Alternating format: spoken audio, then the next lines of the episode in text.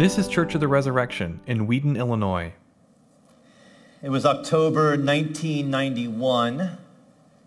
I was 24 years old and I was running my first Chicago Marathon. At a mi- mile 12, I started to cry. Now, this was not from physical pain. That would happen in my second Chicago Marathon. But instead, in that moment, in this race, alongside thousands of other runners running through Chinatown, I had an undeniable encounter with Jesus. I was crying because I had visited upon me amidst this race that I had prepared for for months an unexplainable closeness to God. I was crying because running had become a thing in my life that represented loss. Running and my love for running, which I had fostered since I was age 11, had actually at that point in my life become a kind of death.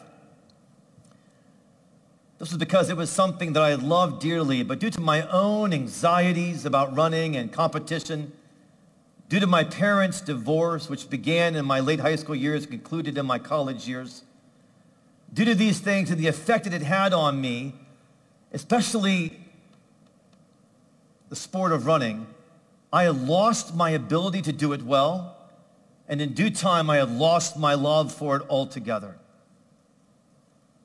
The sport of racing, the sport of running had become symbolic of even greater loss that I just mentioned. The loss of my family that occurred and the loss of my parents' marriage. I struggled for years to find a way to articulate or describe to others who themselves had not gone through divorce or who themselves were not children of divorce what it was like and why it shook me so hard and still does. It wasn't until I came across these words by fiction writer Pat Conroy, where he described divorce as this, the death of a small civilization and since then, I have known not only that death of a small civilization, but several other deaths of small civilizations. Every time a man or woman, a child made in the image of God dies, or the death of a small civilization in that person alone. Every time a relationship that we've loved and flourished in inexplicably perhaps goes sour and strange and twisted. There's a loss of a small civilization that was represented in that friendship. Every time there's a profound loss of physical health, a chronic debilitating physical mishap. There's a sense of a loss of a small civilization that once was when we were in our body and strong. The death, perhaps, of a long-awaited hope. Oh, there is the great death that all of us will one day face. But there are so many deaths, losses of small civilizations that we will encounter in this life. How do we live a life that is so full of loss? And how does believing that these things happened, how does believing in Jesus' death and his resurrection help us in this life of loss.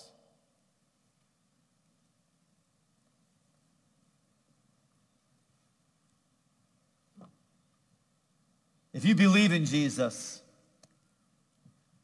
if you're here because you even desire to believe in Jesus, there is a way through the life of loss into the life of fullness. We who live this life that can be so full of deaths can find a way to face these deaths. Previously, in Holy Weeks, I have taught that the gift of Jesus' death and resurrection, as he transforms our ultimate death, our physical death, from a peril to a passage. But today, on this Good Friday, I want to teach out of the Gospel of Mark, chapter 15, that the gift of Jesus' death and resurrection and that he transforms our smaller deaths, but indeed our great losses from something that would break us to something that can bond us with him. That indeed in the death of Jesus, the bodily death of Jesus, and the bodily resurrection of Jesus from the dead, he transforms that which would break us, that which perhaps has broken us, to that which can bond us. Our teacher today, of course, is the Lord Jesus. For he teaches even in his death. And make no mistake, Jesus died.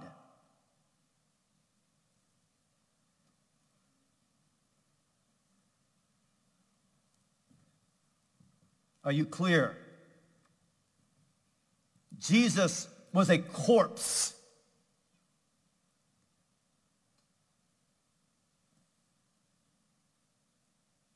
The Son of God had no breath in him, no pulse.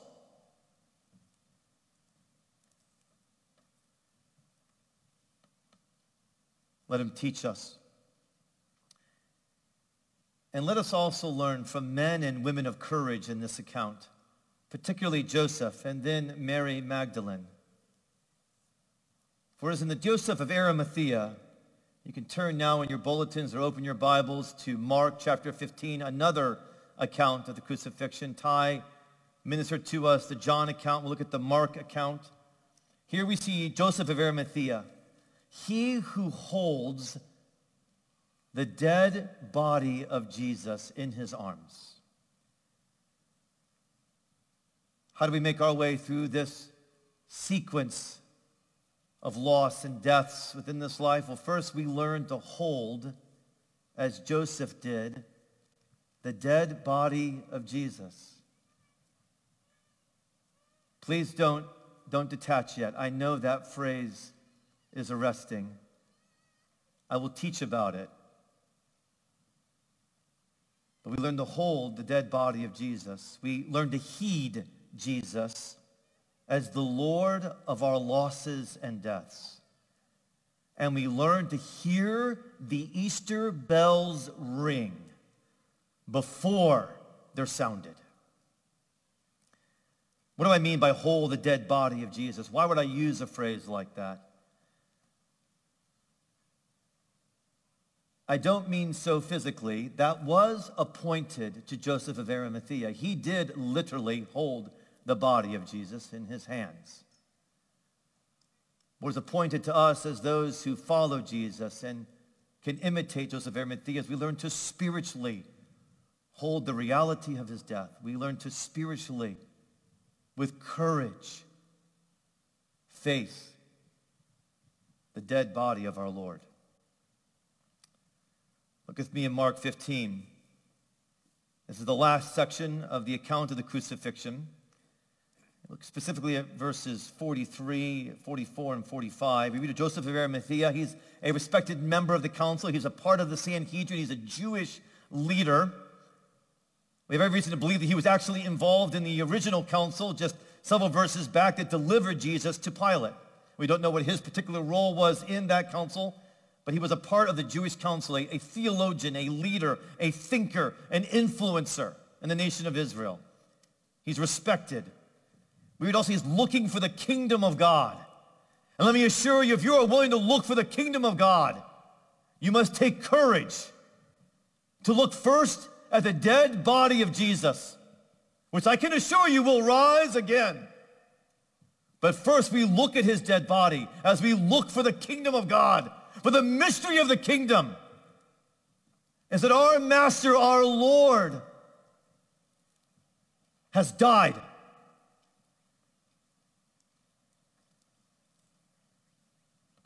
And in looking for the kingdom of God, he goes taking courage, we see in verse 43, and asks for the body of Jesus. Mark, in his writing, wants to emphasize this Pilate was surprised to hear that he should have already died, verse 44. He summons a centurion to ask whether he was already dead, second part of verse 44. He learns from the centurion that he was dead. You hear the repetition that Mark is employing.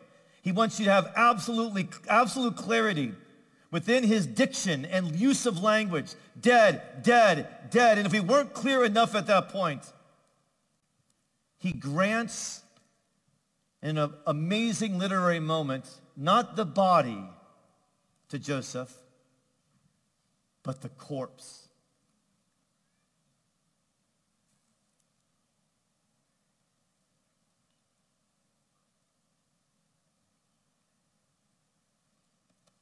I'll never forget when I saw a dead man.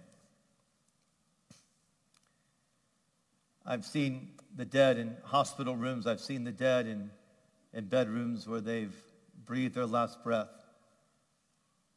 I'll never forget walking up the road in Rio de Janeiro with my wife Catherine visiting the country she grew up in, Brazil, and we were walking up to Sugarloaf, the great mountain, early in the morning.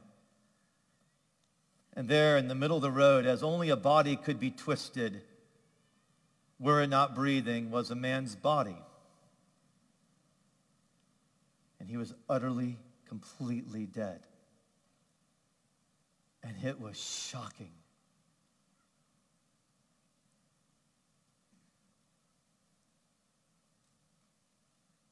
And that was our Lord's body. Like this man for some reason who died some night in Rio. So our Lord died one afternoon in Jerusalem. And here, beloved family of God, if you find yourself disconcerted, we should be. If you find yourself disturbed and disoriented, we might be. Because it is here that we face the great scandal of the incarnation. Indeed, more than the birth of Jesus at Christmas, which is indeed its own kind of scandalous reality without question, that God may be born as an infant held by Mary. So now this scandal reaches its zenith. And there's a full-grown man. He has died, and this time not held, perhaps cooing in his mother's arms, but breathless in the arms of Joseph of Arimathea. He who went to ask for the body of Jesus and then somehow or another, perhaps with ladder or extension, perhaps with the help of others, had to somehow get our Lord's hands off of the nails and his feet from the nails that had held him on that cross. He had to somehow have his limp, breathless body now heavy with no muscle tone whatsoever over his own body, perhaps shifting it so that he could hold the Lord's body in his very hands. How could he not have taken at least a moment to look at this one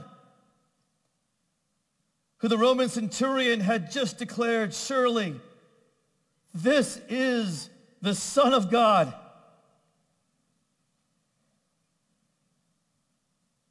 And he honored him. He took courage. And he wrapped him, as was the custom of the Jews, in a linen cloth. And he and perhaps others carried him to a stone tomb.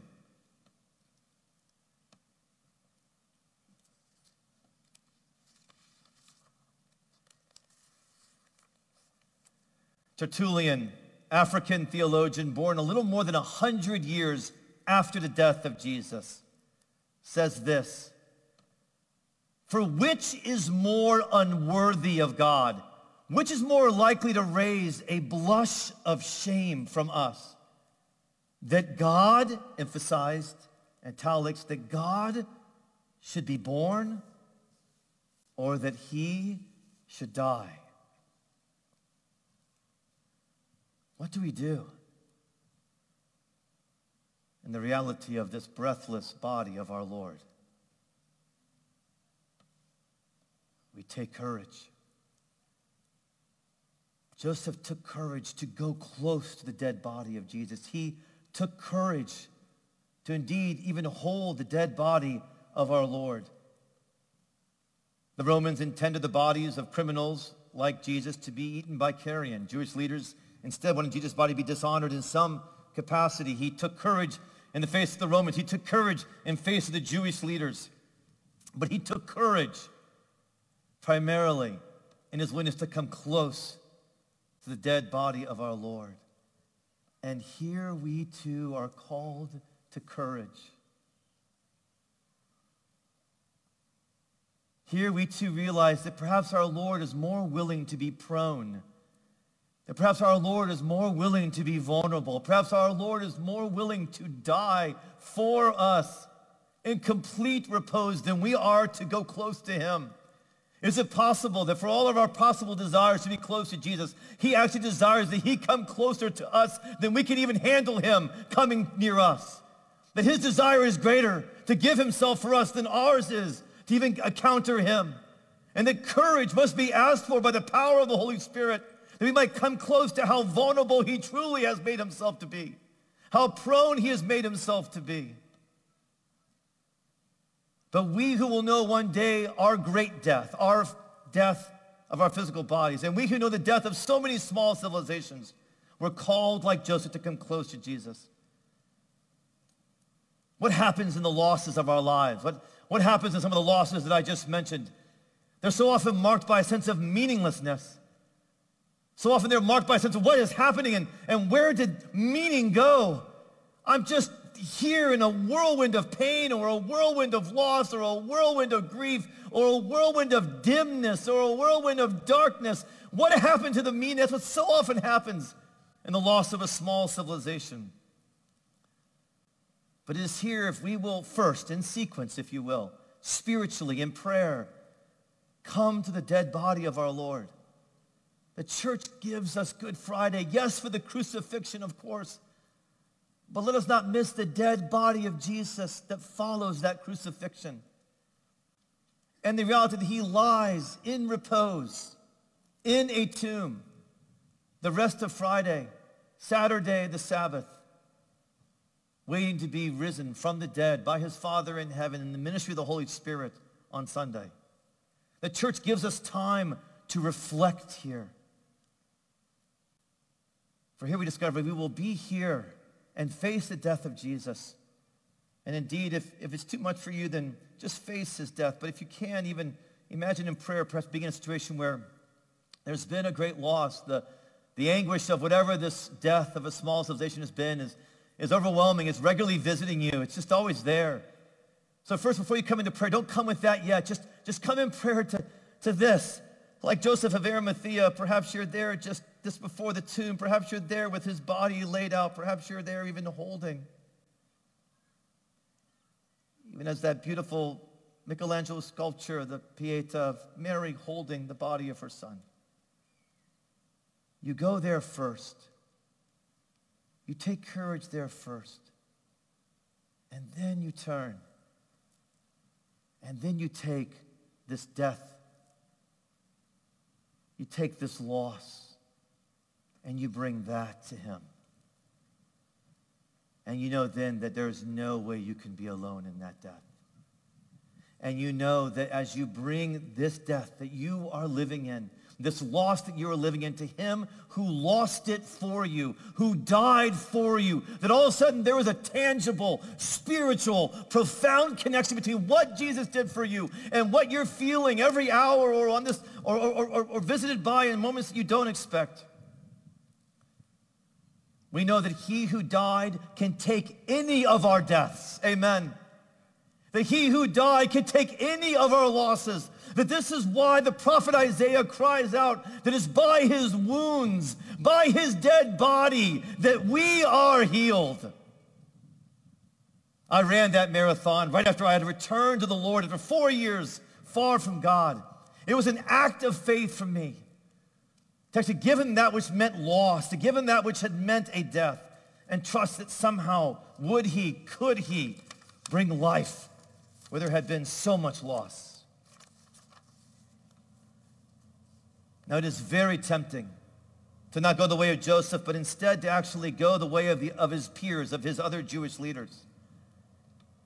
For as they saw Jesus crucified on the cross, as they encountered the dead body of Jesus and just before he died, their response was very different. And indeed, it helps us understand the decision that can lie before us. Will we approach the reality of Christ's dead body? Or will we, as they said in verse 32 of chapter 15, let the Messiah, they said, the King of Israel, come down now from the cross, that we may see and believe. Don't we yearn for that? Don't we actually want to say, can we not have a life full of losses? Can, can we not have a life full of small, insignificant deaths, one after another? Can we not need to have a Messiah who dies? Uh, instead, no, no, no, no. How about you come down off the cross and then I'll believe? How about you give me a life that isn't full of one challenge after another? Because then maybe the way I'll live my life is I'll just live my life hoping that I had one bad thing happen and nothing bad will ever happen to me again. So maybe I have one misfortune, one tragedy, one crisis. But in a kind of karma idea, everybody has one of those in life. And I did my time and I got mine done early, perhaps you've reasoned. And maybe it'll never happen again. Somehow there's a, a kind of universe equilibrium and, and I'm in the balance spot. So just come down off the cross, Jesus. Uh, don't die, Jesus. I don't want a reality like that. If you did that, then I could believe.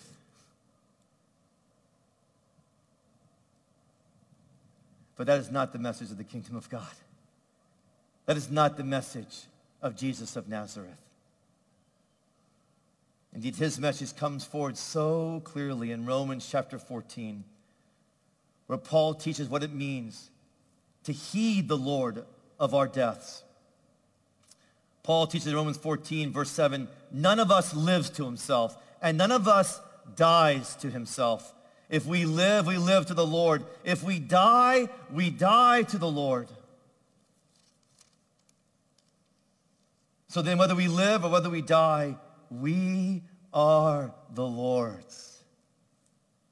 Whether we're in a season where there is no loss, there, there isn't crisis, we, we live that to the Lord. If we're in a season of crisis or, or three, four crises in a row, we live that to the Lord. For to this end, Messiah died and lived again, that he might be both the Lord of the living and of the dead. And I would add an application, and of these deaths and of these losses of small civilizations. These deaths can break us. It's a character in a wonderful novel I'm reading to my 10-year-old son called The Minnow on the Say. And in this novel, there's a father who, whose son dies in his early 20s. And while he can function very well in the rest of his life, whenever he meets someone that is the age of his son when his son died, he is utterly convinced that it is his son. It's broken him. And he seemingly can't recover. Have you had a loss of a small civilization? A death of some kind? a disruption of some deep hope. It does not need to be meaningless. It can be given and handed to Jesus.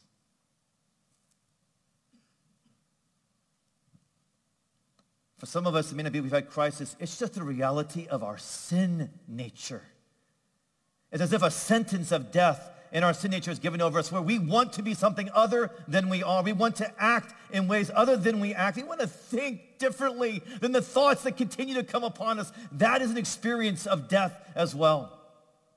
Or perhaps it's a longing for an era that once was that just culturally speaking is gone.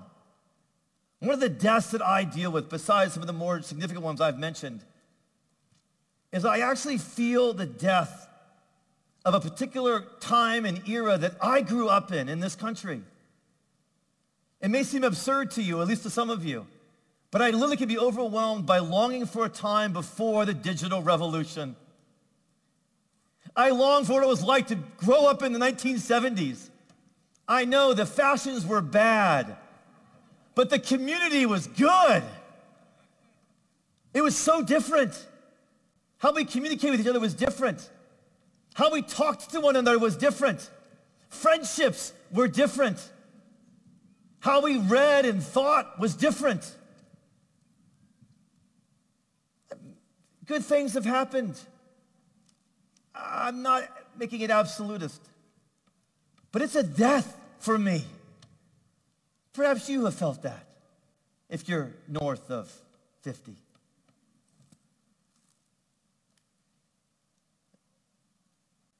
Will these deaths, whatever they might be, will they break us? Will we be stuck in them like the father who sees every 23-year-old young man and thinks it's his son who's died? Or will they bring us to Jesus? You can come to Jesus.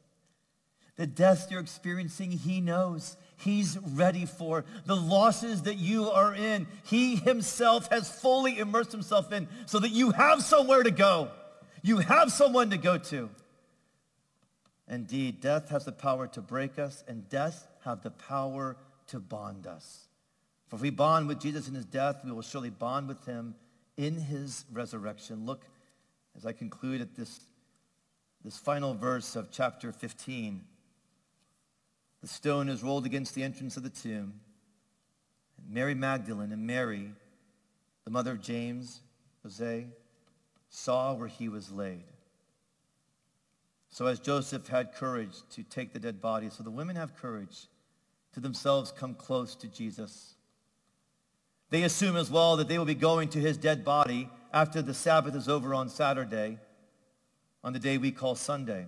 They assume that they will go with spices, with actually symbols of their loss, with symbols of dead dreams, with symbols of preparing a corpse. But they will go, as Joseph did, with their own form of courage, Mary Magdalene.